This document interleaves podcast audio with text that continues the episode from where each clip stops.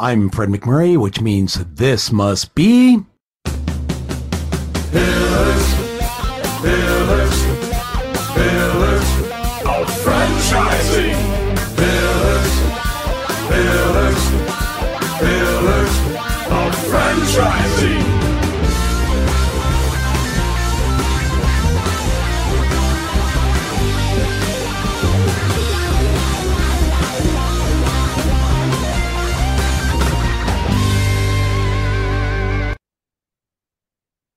Afternoon, and welcome to another episode of Pillars of Franchising. Today, we're going to air our episode with Leigh Anne Tuohy. And with her, we talk about franchising and some of the great work that she's been able to do because of that platform and uh, out there in the community with foster kids and things of that nature. So, uh, we do, in the latest uh, bit of news that's been happening, we reserve any opinion or thoughts on the subject. Um, Le- Leigh Anne seems to be a fantastic lady, and really, quite frankly, um, we just want to focus on how franchising and being a fundamentally good person and giving back to the community can go hand in hand. So, take a listen.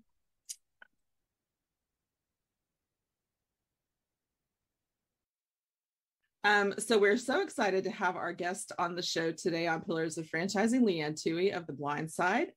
Um, dubbed a warrior princess by author Michael Lewis in the best-selling book The Blind Side, Leigh Anne is the inspirational matriarch of the Tuohy family. Um, she has inspired audiences everywhere to recognize the potential of individuals in their community and to find value in those who society has deemed valueless. She shares her personal blindside ob- observations from seeing Michael Oher for the first time to how the experience changed her as a person and the Tuohy's family as a whole. Um, she and her husband Sean have released New York Times bestsellers, multiple of them, but in the um, Heartbeat, Sharing the Power of Cheerful Giving, they've established a charity, the Making It Happen Foundation. She's actively involved in foster care advocacy. She has her Forever Family Fridays on Instagram that you can follow to, to get more information about that. But but the reason we invited her on the show today was because they had um, I think up to 87 franchise locations, Taco Bell's, KFC's, Pizza Hut's, Long John Silver's. And so we're going to talk to her today about how that has empowered her and her family to be able to do the things with their lives that they want to do. Yeah, so Leigh Anne, totally. welcome to the show. Hi, thank you for having me, ladies. Very nice to see everyone. Oh, we're so excited to be able to talk with you about how exactly you got into franchising and all of the things that franchising has allowed you to do because you have a huge advocacy for um, foster children and what a great way to give back um, to people. So, so tell us a little bit about that. How did you get into the whole franchising scene? Well, it's really kind of a little bit of an embarrassing little story, not for me, but I, I have one sibling. I have a brother, and we're very close. His name is Stanford Roberts. And when he was a student at Ole Miss, he um, was overserved one night. Let's just say that, and apparently had a craving for Taco Bell. Mhm. and uh, after driving around realized that there was no taco bell in oxford mississippi so he called my husband. I'm four years older than he is and we'd already gone to bed. It was probably midnight and the phone rang and it's when you, you know you look at the old caller id on your phone it's like uh-oh it's late and your heart drops. Yes. and i was like hello? Are you okay? And he goes so um do you know there's not a taco bell in oxford mississippi? And i said you know we should probably talk about this tomorrow when you're going to remember this conversation and so the next day bless his heart he he had great bounce back ability and he called me right and early. He said, I'm really serious. There was no Taco Bell in Oxford. So I, I'm, I said, well, you know, just flippantly kidding. I said, Yeah. well, you just check that out and see what you can find out about it. He's a very resourceful little creature. And I will say that how he did what he did, he came back and he goes, well, there's uh, there's somebody that's already kind of looking into putting one in Oxford, and I don't know, but they they told me that there might be some opportunities somewhere else and uh, in other places, and so I just gave them Sean's name and number, and I was like, oh okay, okay, thanks, bye, you know, and I I kid you not, I, I don't know if it was a month later, 45 days, but it was a considerable amount of time, but not like half a year right. that my husband got this random phone call from this person and he goes you know i understand that uh, you're interested in putting a taco bell franchise somewhere in the state of Mississippi. And my husband was like, he thought it was prank phone call. He's like, really? well, is that what you understand? You know, and, and so lo and behold, make the long story short, is that the guy said, Well, we have an availability in Meridian, Mississippi, which we both had to look at a map and see where Meridian, Mississippi Right. was. And at the time, my husband was working for someone else, and he said, Look, if I'm going to work this hard, I'd rather be working for myself. And we Mhm. truly, everybody that we'd ever met asked to borrow money from and found the necessary resources because there's many, many, many, many, many hoops you have to jump through. Oh, now, yeah. keep in mind, this was 30, we've been married 40 years in June. So this was probably 35 or six years ago. And we somehow, we, we were 20, let's go with six years old. And we filled out forms. I'd go, what do you think FICA is? I mean, who even knew? Who's FICA? yeah, like who is this person? Yeah. And we somehow, I I say it was it's God driven because by the grace of God, we got the paperwork filled out, mailed it in, it got there, and the ball started rolling. And before I knew it, we had one Taco Bell in Meridian, Mississippi. And actually that blossomed into a hundred plus. And we just work, work, work. I mean, I can't, my husband worked 70 hours a week for years and years and years and years. And Yeah. one became two and then two became five and five became 10. And then it just, and let me tell you, along that journey, there were many, many nights that we were like, well, we don't have the money to, to open tomorrow. We don't have the money for payroll. We don't have the, so it was th- this was not like this was some smooth road with no bumps and hiccups and there were landslides and avalanches and volcanoes that erupted and you name it and it, it happened so a lot of work a lot of time in the gym and Yeah. thank the lord that it, it it worked so that's how we my brother uh after overindulging in uh, himself came up with this idea and that's how we started with with number one in meridian mississippi That is amazing. What a great story. And uh, so I assume that he has a job in the business somewhere. he did he and my husband were partners for years and years and uh probably the last 15 year well let's 10 years with covid i have no concept of I time. Know. i can't process the appropriate numbers but he uh, went into construction and, and has done extremely well with that. But he was an integral part of building the business for many many years and we're we're super close. And we actually opened uh, a new store today in orlando florida. Had its soft opening today so it's everyone's you know running around trying to make sure that garbage cans are emptied and there's Aw. enough you know pennies in the drawer to get make change and Yeah. a lot on the on the opening day. This is a soft opening. It's nothing that's you know broadcast yet. So it's just Right. getting everybody's feet wet and so yeah, we're we're in the middle of of the chaos right now. That's interesting. Don't you find that um, you get to be really good at it, but it every single situation still has its own chaos, right? Oh, Like- every, every store has its own set of problems, its own personality, its own story. You know, it depends on location and not as in the city, but like, I mean, not like in the state, but like, are you in a strip center? Are you on a main road? I mean, it, there's just so much that becomes a factor in in, in uh, opening a, of a restaurant and just the daily life of a restaurant. Well, restaurants in general, you weren't you or you nor your husband were in the restaurant business, right? No, but I mean, this was one of the first. So we graduated from college uh, in June of 19, May of 1982, got married in June of 1982. And only for a year or so, I was a, I was a sales rep, and then I my degree was in interior design. And about a year after I graduated, uh, my mother's partner retired. When I got ready to go to college, my mother said, "Oh, you are going. By the way, you are going to major in interior design." And of course, I said, Oh. "Oh, yes, ma'am." I never questioned her. You know, like I told my daughter that, and she went, "What? I'm yeah. Doing that?" yeah, yeah. So there you go. Uh, but we we've done that's really all Sean has done. The majority of his adult life is is Okay. open restaurants, and it's all been under the Yum brand. It's so we've Okay. had the Taco Bell, KFC's, Pizza Huts, Long John Silver's, A and W's. There have been we've we've ventured out and several years ago into the Freddy's world, and he's Uh-huh. had oh, I don't know, 10, 12 Freddy's. And I just like do not do those because all I do is go in there and eat everything. I mean, I eat all Yeah. that stuff anyway, but that those concrete milkshakes from Freddy's are Mhm. just flat addictive. Oh, they're great. So, but you, when you first started, I mean, obviously this was your brother's idea, and and you started like with one. Did you did you ever or your husband ever talk about building this empire? Was that No, no. I think in his mind that he said, "Oh, if I get like five stores, I'll be happy." yeah? And back back in the day when dinosaurs roamed the earth and we first started doing this, it, it was a, a whole different ball game than it is now. And, and Sure. so it just you know you would have.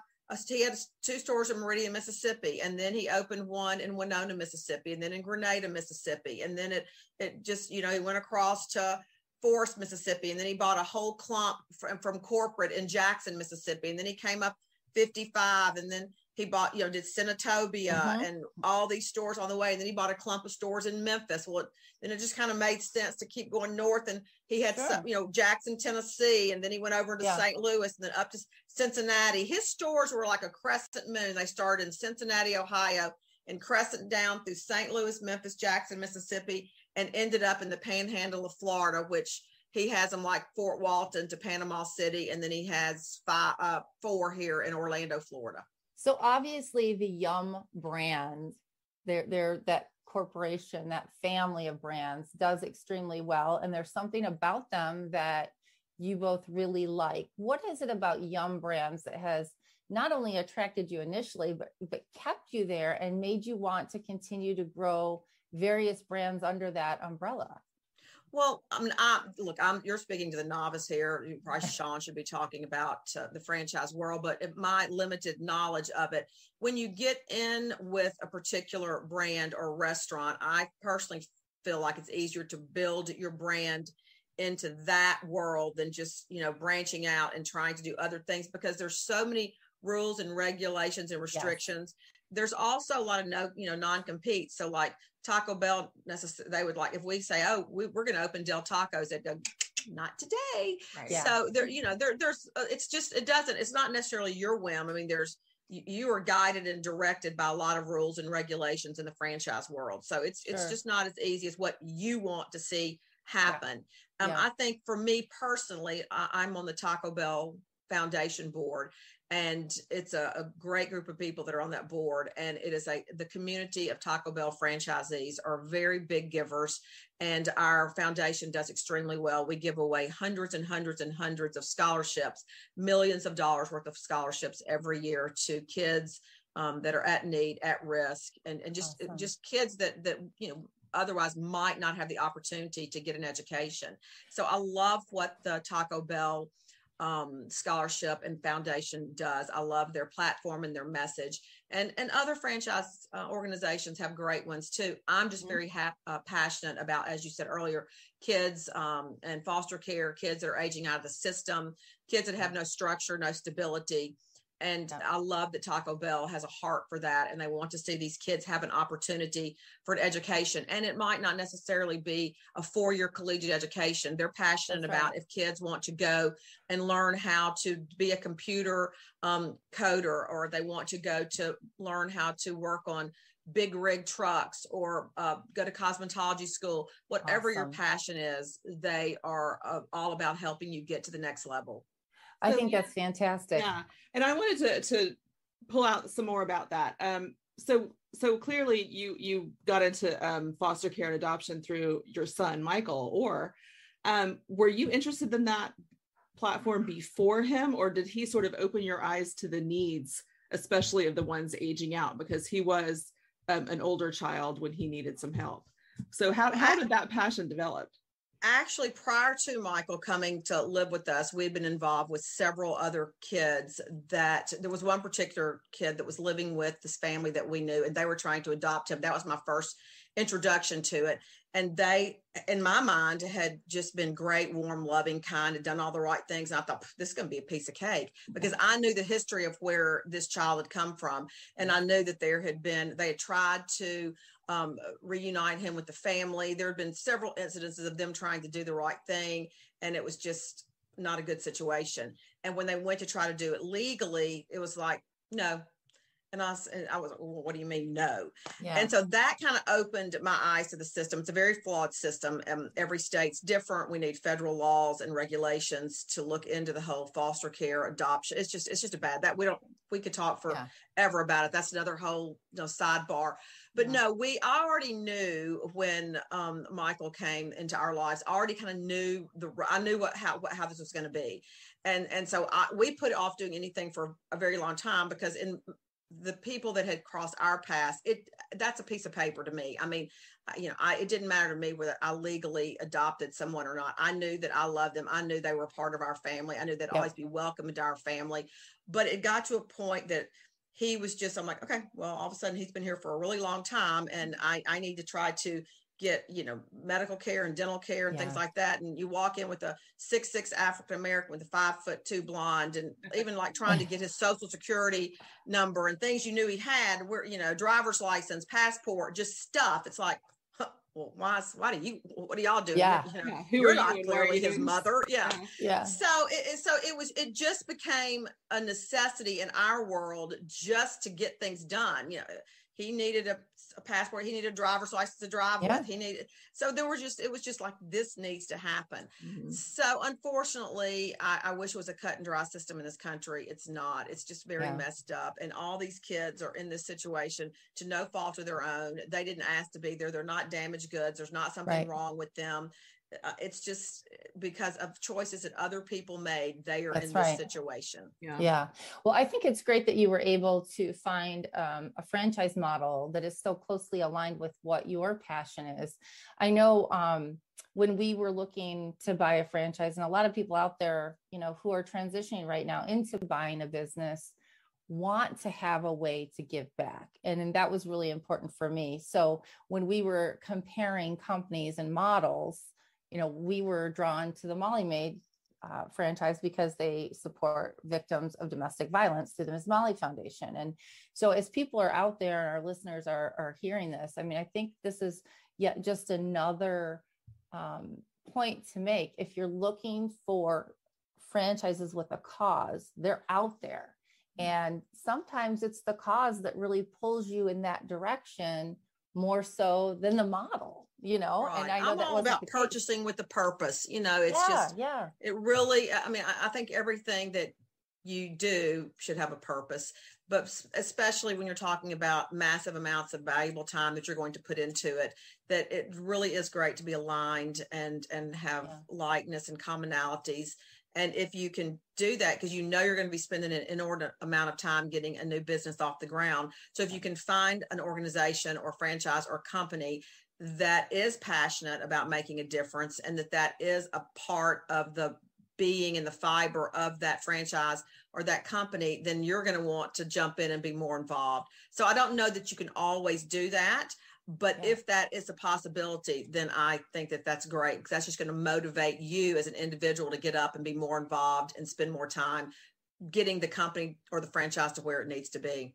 Yeah, absolutely. Nothing like giving back to the community you serve is what I always say. So, and then we you had the movie written about you and your family and Michael. Um, and that I didn't realize that's been a few years back. yeah Mhm. People remember it. That is one of those movies that it just doesn't go away.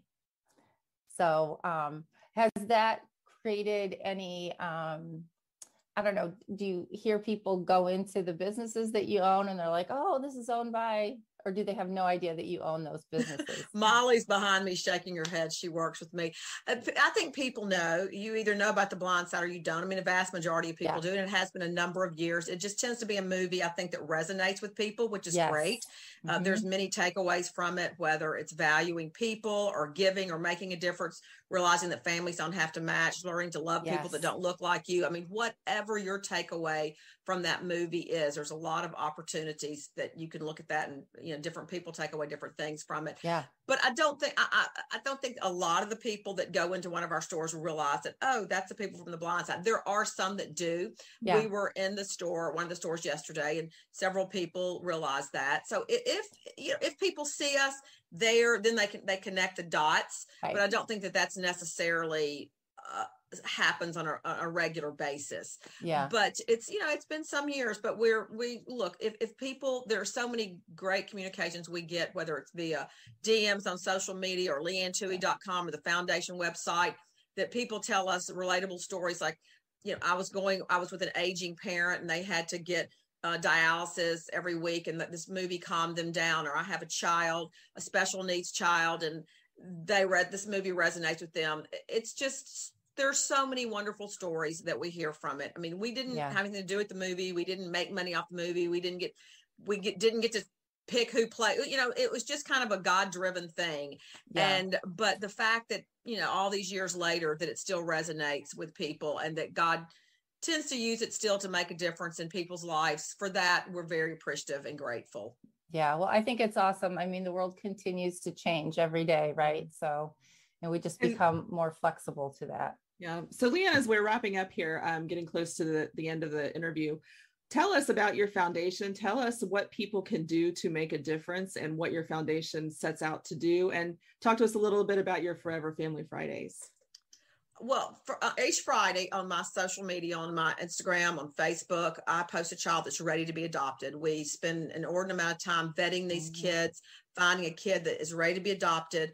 They don't have to stay in the state they're in. They can this this child all we need is someone to say yes we will open our hearts and our homes to this child. We will provide them with love and structure and support. We will be there for them. We will get them a christmas present. Whatever you normal is to you it's not to these kids and that's what we're hoping to provide for them. So you can go to my instagram on friday. You will see a child posted.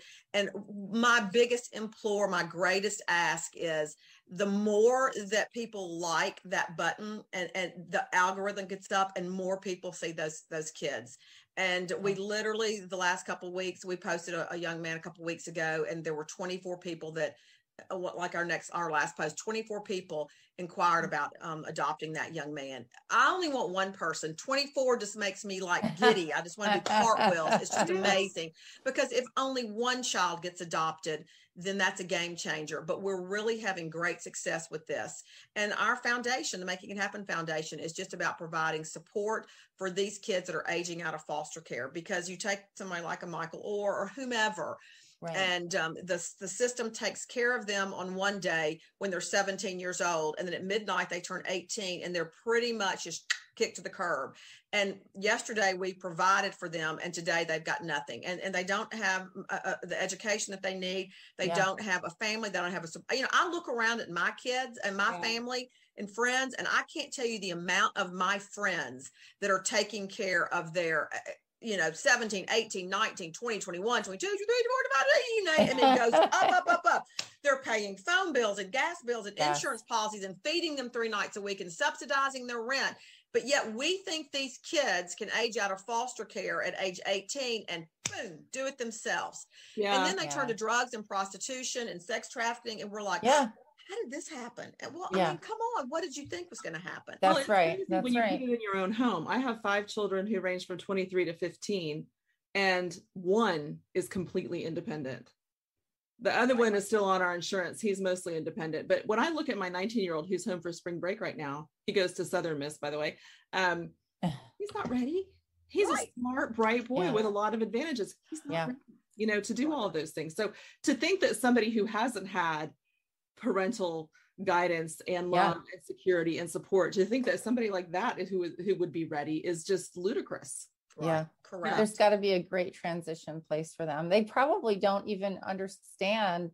Like, like in the movie when he said, "I've never had a bed before," I was like, "Oh, you know." And but that's the reality of some of That is a hundred percent the Mhm. reality and happens every day somewhere in this country in the whole world. Oh, And one great thing from that scene is I can't tell you how many foundations have sprung up because of that that are providing mattresses and bedding and things for kids that have never had a bed. Numerous, numerous, numerous ones. And so I'm very proud of that. That people look at scenarios like that and go, you know, I may not can adopt, but I can provide a bed for somebody absolutely. and so that's a beautiful thing and there are just like i have a friend comfort cases and they don't rob my friend rob shearer he does not want foster kids when they age them out, most of them go out with a black garbage bag. Yeah. And they try to provide backpacks, and I mean backpacks that are filled with so many things that these kids need to try to get started. So, a lot of great things have come from the movie. And if people continue to watch it and go out and want to make a difference and have a heart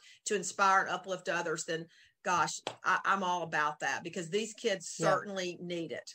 Well, it gave me chills. And I have to say, if anybody watches it and they don't get chills and it doesn't touch them, there's something wrong. I agree. I, I agree really. with you. I agree with you. We just had a group of, of kids in uh, to the Orlando area a couple weeks ago, and they're uh, they're actually they were from different places in the South, and we brought three kids in at one time to take them to the Disney parks, and you know none of them had ever flown, none of them had ever stayed in a hotel, none of them had ever eaten a meal where you paid for it after you ate. I could just go on and on and on and on of, Yeah. of the things. And people, like I just said a minute ago, people always say, you know, I just can't adopt. It's too daunting. That's great. You may not can adopt, but there are things that you can do. You can mentor a kid. You can read with them for an hour. You can go over uh, math with them. You can pick up, uh, do a big brother, big sister, take a kid to lunch, Yes. take them to ride elevators, uh, treat them to a meal where they pay, you pay for it after they eat. If you don't know what you can do, you hook up with me on my social media and I will help you find something to do. Trust me. And, and that's great because that's exactly what I was going to ask you next is can you please tell our listeners and viewers how to get in touch with you and or the foundation so that um, everyone can jump in and start helping out where America really needs it. Well, I you can go to leighannetuohy.com. Uh, I have an Instagram. It's just Leigh Anne Tuohy. Facebook. Our foundation is the Making It Happen Foundation. So it's just www.makingithappenfoundation.com. We have a place you can go there and leave questions. And we have some great women that work every day with me that read these things and we we pull them all together and we try to do what we can with all the requests. And and so we just do everything that we can to answer every single person that Mhm. ask us and, and and direct you. We do a lot of dot connecting, uh, whether it's hey, I I live in a city and do you have a tutor for a foster kid? We, we just there's you just can't imagine the things we get asked. Some of them we go, uh, stupid, delete. Um, Right. but, but for the majority of them, um, we we try to jump in and do what we can to to help. Absolutely. Well, I have to say, I, you know, I'm sure on behalf of a lot of people and listeners out there, thank you for all the great work that you do. And I love that, you know, the franchise you guys chose is so closely aligned. And I'm sure that with all of your great success, that allows you more time to focus on the foundation and do great things with it. So thank you so much for coming on. You this will not be the last time I'm sure that we speak with you Good. whether it's about Yum Brands or whether it's about you know making it happen or the blind side there's just so much that we could learn about you and the great work that you do so thank you so Hey, franchise owners, how's your local marketing? Do you feel like you could use some help keeping up with your social media posts and comments and reviews? Do you wonder if you could be doing more to attract local customers? Are you able to identify new move ins to your local area? At Westvine, we help franchisees like you reach more local customers through digital marketing. With daily monitoring, creative content, and ad placement, customer data intelligence, we'll get your business in front of the people who want your products or services. We also work with franchisors who need an agency to handle the digital marketing for all of their locations. If you're ready to reach more local customers, give us a call at 805 265 5440 or visit us at westvine.com. That's 805 265 5440 or westvine with a Y dot com. hey jerry. Uh-oh we can't hear you. It's got to be the mix up in your phone versus your ipad again. But i know you're coming on and we're going to talk about your book live it to own it today. And the chapter we're going to talk about is chapter 10 and i don't see your little mute sign but you're still not coming through with any audio Nope, I don't know what's happening here. But if you haven't had a chance to pick up a copy of Jerry's book, it is Live It to Own It. And you can find that on Amazon. He has it available in a paperback. uh, as well as in digital uh, form. So you can download that. I happen to have both copies or both ways. And I love the um, actual paperback because then I can highlight and I can page flag and everything else and put notes in it. Um, and then obviously I have the digital form that I can take with me anywhere I go on my phone. Jerry, are you Plus, with us it's yet? got great artwork. It does. The artwork is really cool. And you don't get any of that on the digital version. No, none of it. Kristin, I'm sorry for the problem, but No You're right. My phone was muted. I don't know what's going on, but anyhow, here I am. I tell you, Leanne Tui was fantastic, wasn't she? She is the kindest, nicest lady. I mean, I- I just don't know what else to say about her. And and the, the image she painted for me in my head, I can't get it out when she said that, you know, these these poor foster kids turn 18 and they literally throw them on the street with a black garbage bag. Yeah, that's just crazy. You know, I was sitting, that's terrible, all that stuff. But I was sitting here thinking, I'm a big Sandra Bullock fan. Oh but yeah. after listening to, you know, listening to the real thing, I think she could have played her own part in that movie, to be honest with you. For sure. For sure. Yeah. Without a doubt. Very- She's great. Very, Well, I want to talk about operations today. My favorite part. It's, well, you, you know, Kristin, here's the thing most people don't understand. And if you're not in a franchise system in particular, you don't understand it. But unfortunately, far too many people who are already in uh, in the franchise system don't understand it. Operations makes and breaks the whole organization. Yeah. If your operations aren't where they need to be, it doesn't make any difference what your product or service is, you will not be successful. Yep. You have got to be able to operate that at a very high level. And you know, there's a lot of beautiful things about franchising, but one of the one of the detractions I think that we need to keep in mind is so many franchisees come in and they buy the whole business in a box thing and the fact they don't have to be engaged. And as you've heard me say this in other chapters, in other subjects, but the fact is, if that franchisee doesn't stay engaged and build a great structure and a, and a great community and great culture, they're going to be they're going to be upside down forever. So Sure. I really want to I really want to dig into this and and anybody that buys my book, I want you to mark up this whole chapter because it is critical. And what most of our other mentors would tell you, and you'll see this in the operations chapter, it still comes back to the people Absolutely. doesn't make any difference how what your hierarchy is or you know what the hard things are that make up operations it still comes back to the people and the culture so um, you know we've done a lot of turnarounds a lot of acquisitions and turnarounds Mhm. and the number one thing we've done that has led to doubling and tripling volume in some of those turnarounds is change the organizational structure and work with the people to retrain them internally because that's what your customers see Oh, absolutely. Yeah. Those who touch the customers, right? And I don't mean physically, but have that direct impact. Yeah. So I've got a list of things, and I'll just throw some things out here for us to to kind of think about. I always start when I'm talking about operations and I'm talking about a franchisee. I always talk about leading from, the front because if you can't be out in front and show your team what you believe in and what you stand for and what you expect, there's not a chance they're all going to do it when they're with the customer. So for anybody thinking about becoming a franchisee, you got to understand that's going to be one of the keys. If you're already a franchisee and you, there's struggles in your world, take a look in the mirror and make sure that you're doing everything you should be doing before you start breaking down everything going on within the organization. So for me, that's number one. Absolutely.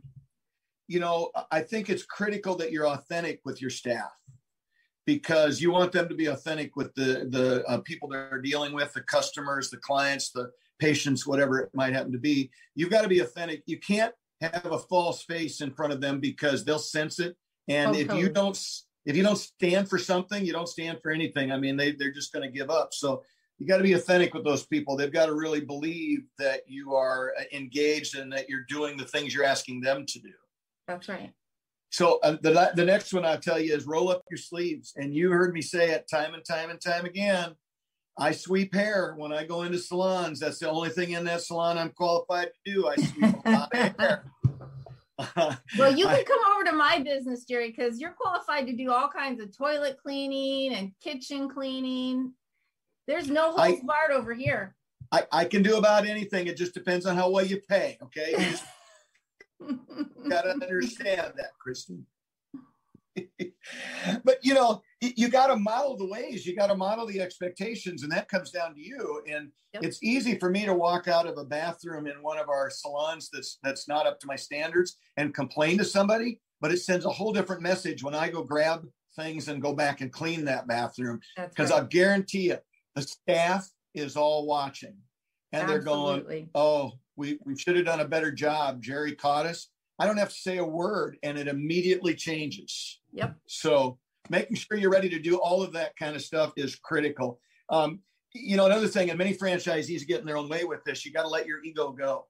So when you talk about operations, you put something in place for operations. And if it doesn't work, don't beat a dead horse. Right. Change it.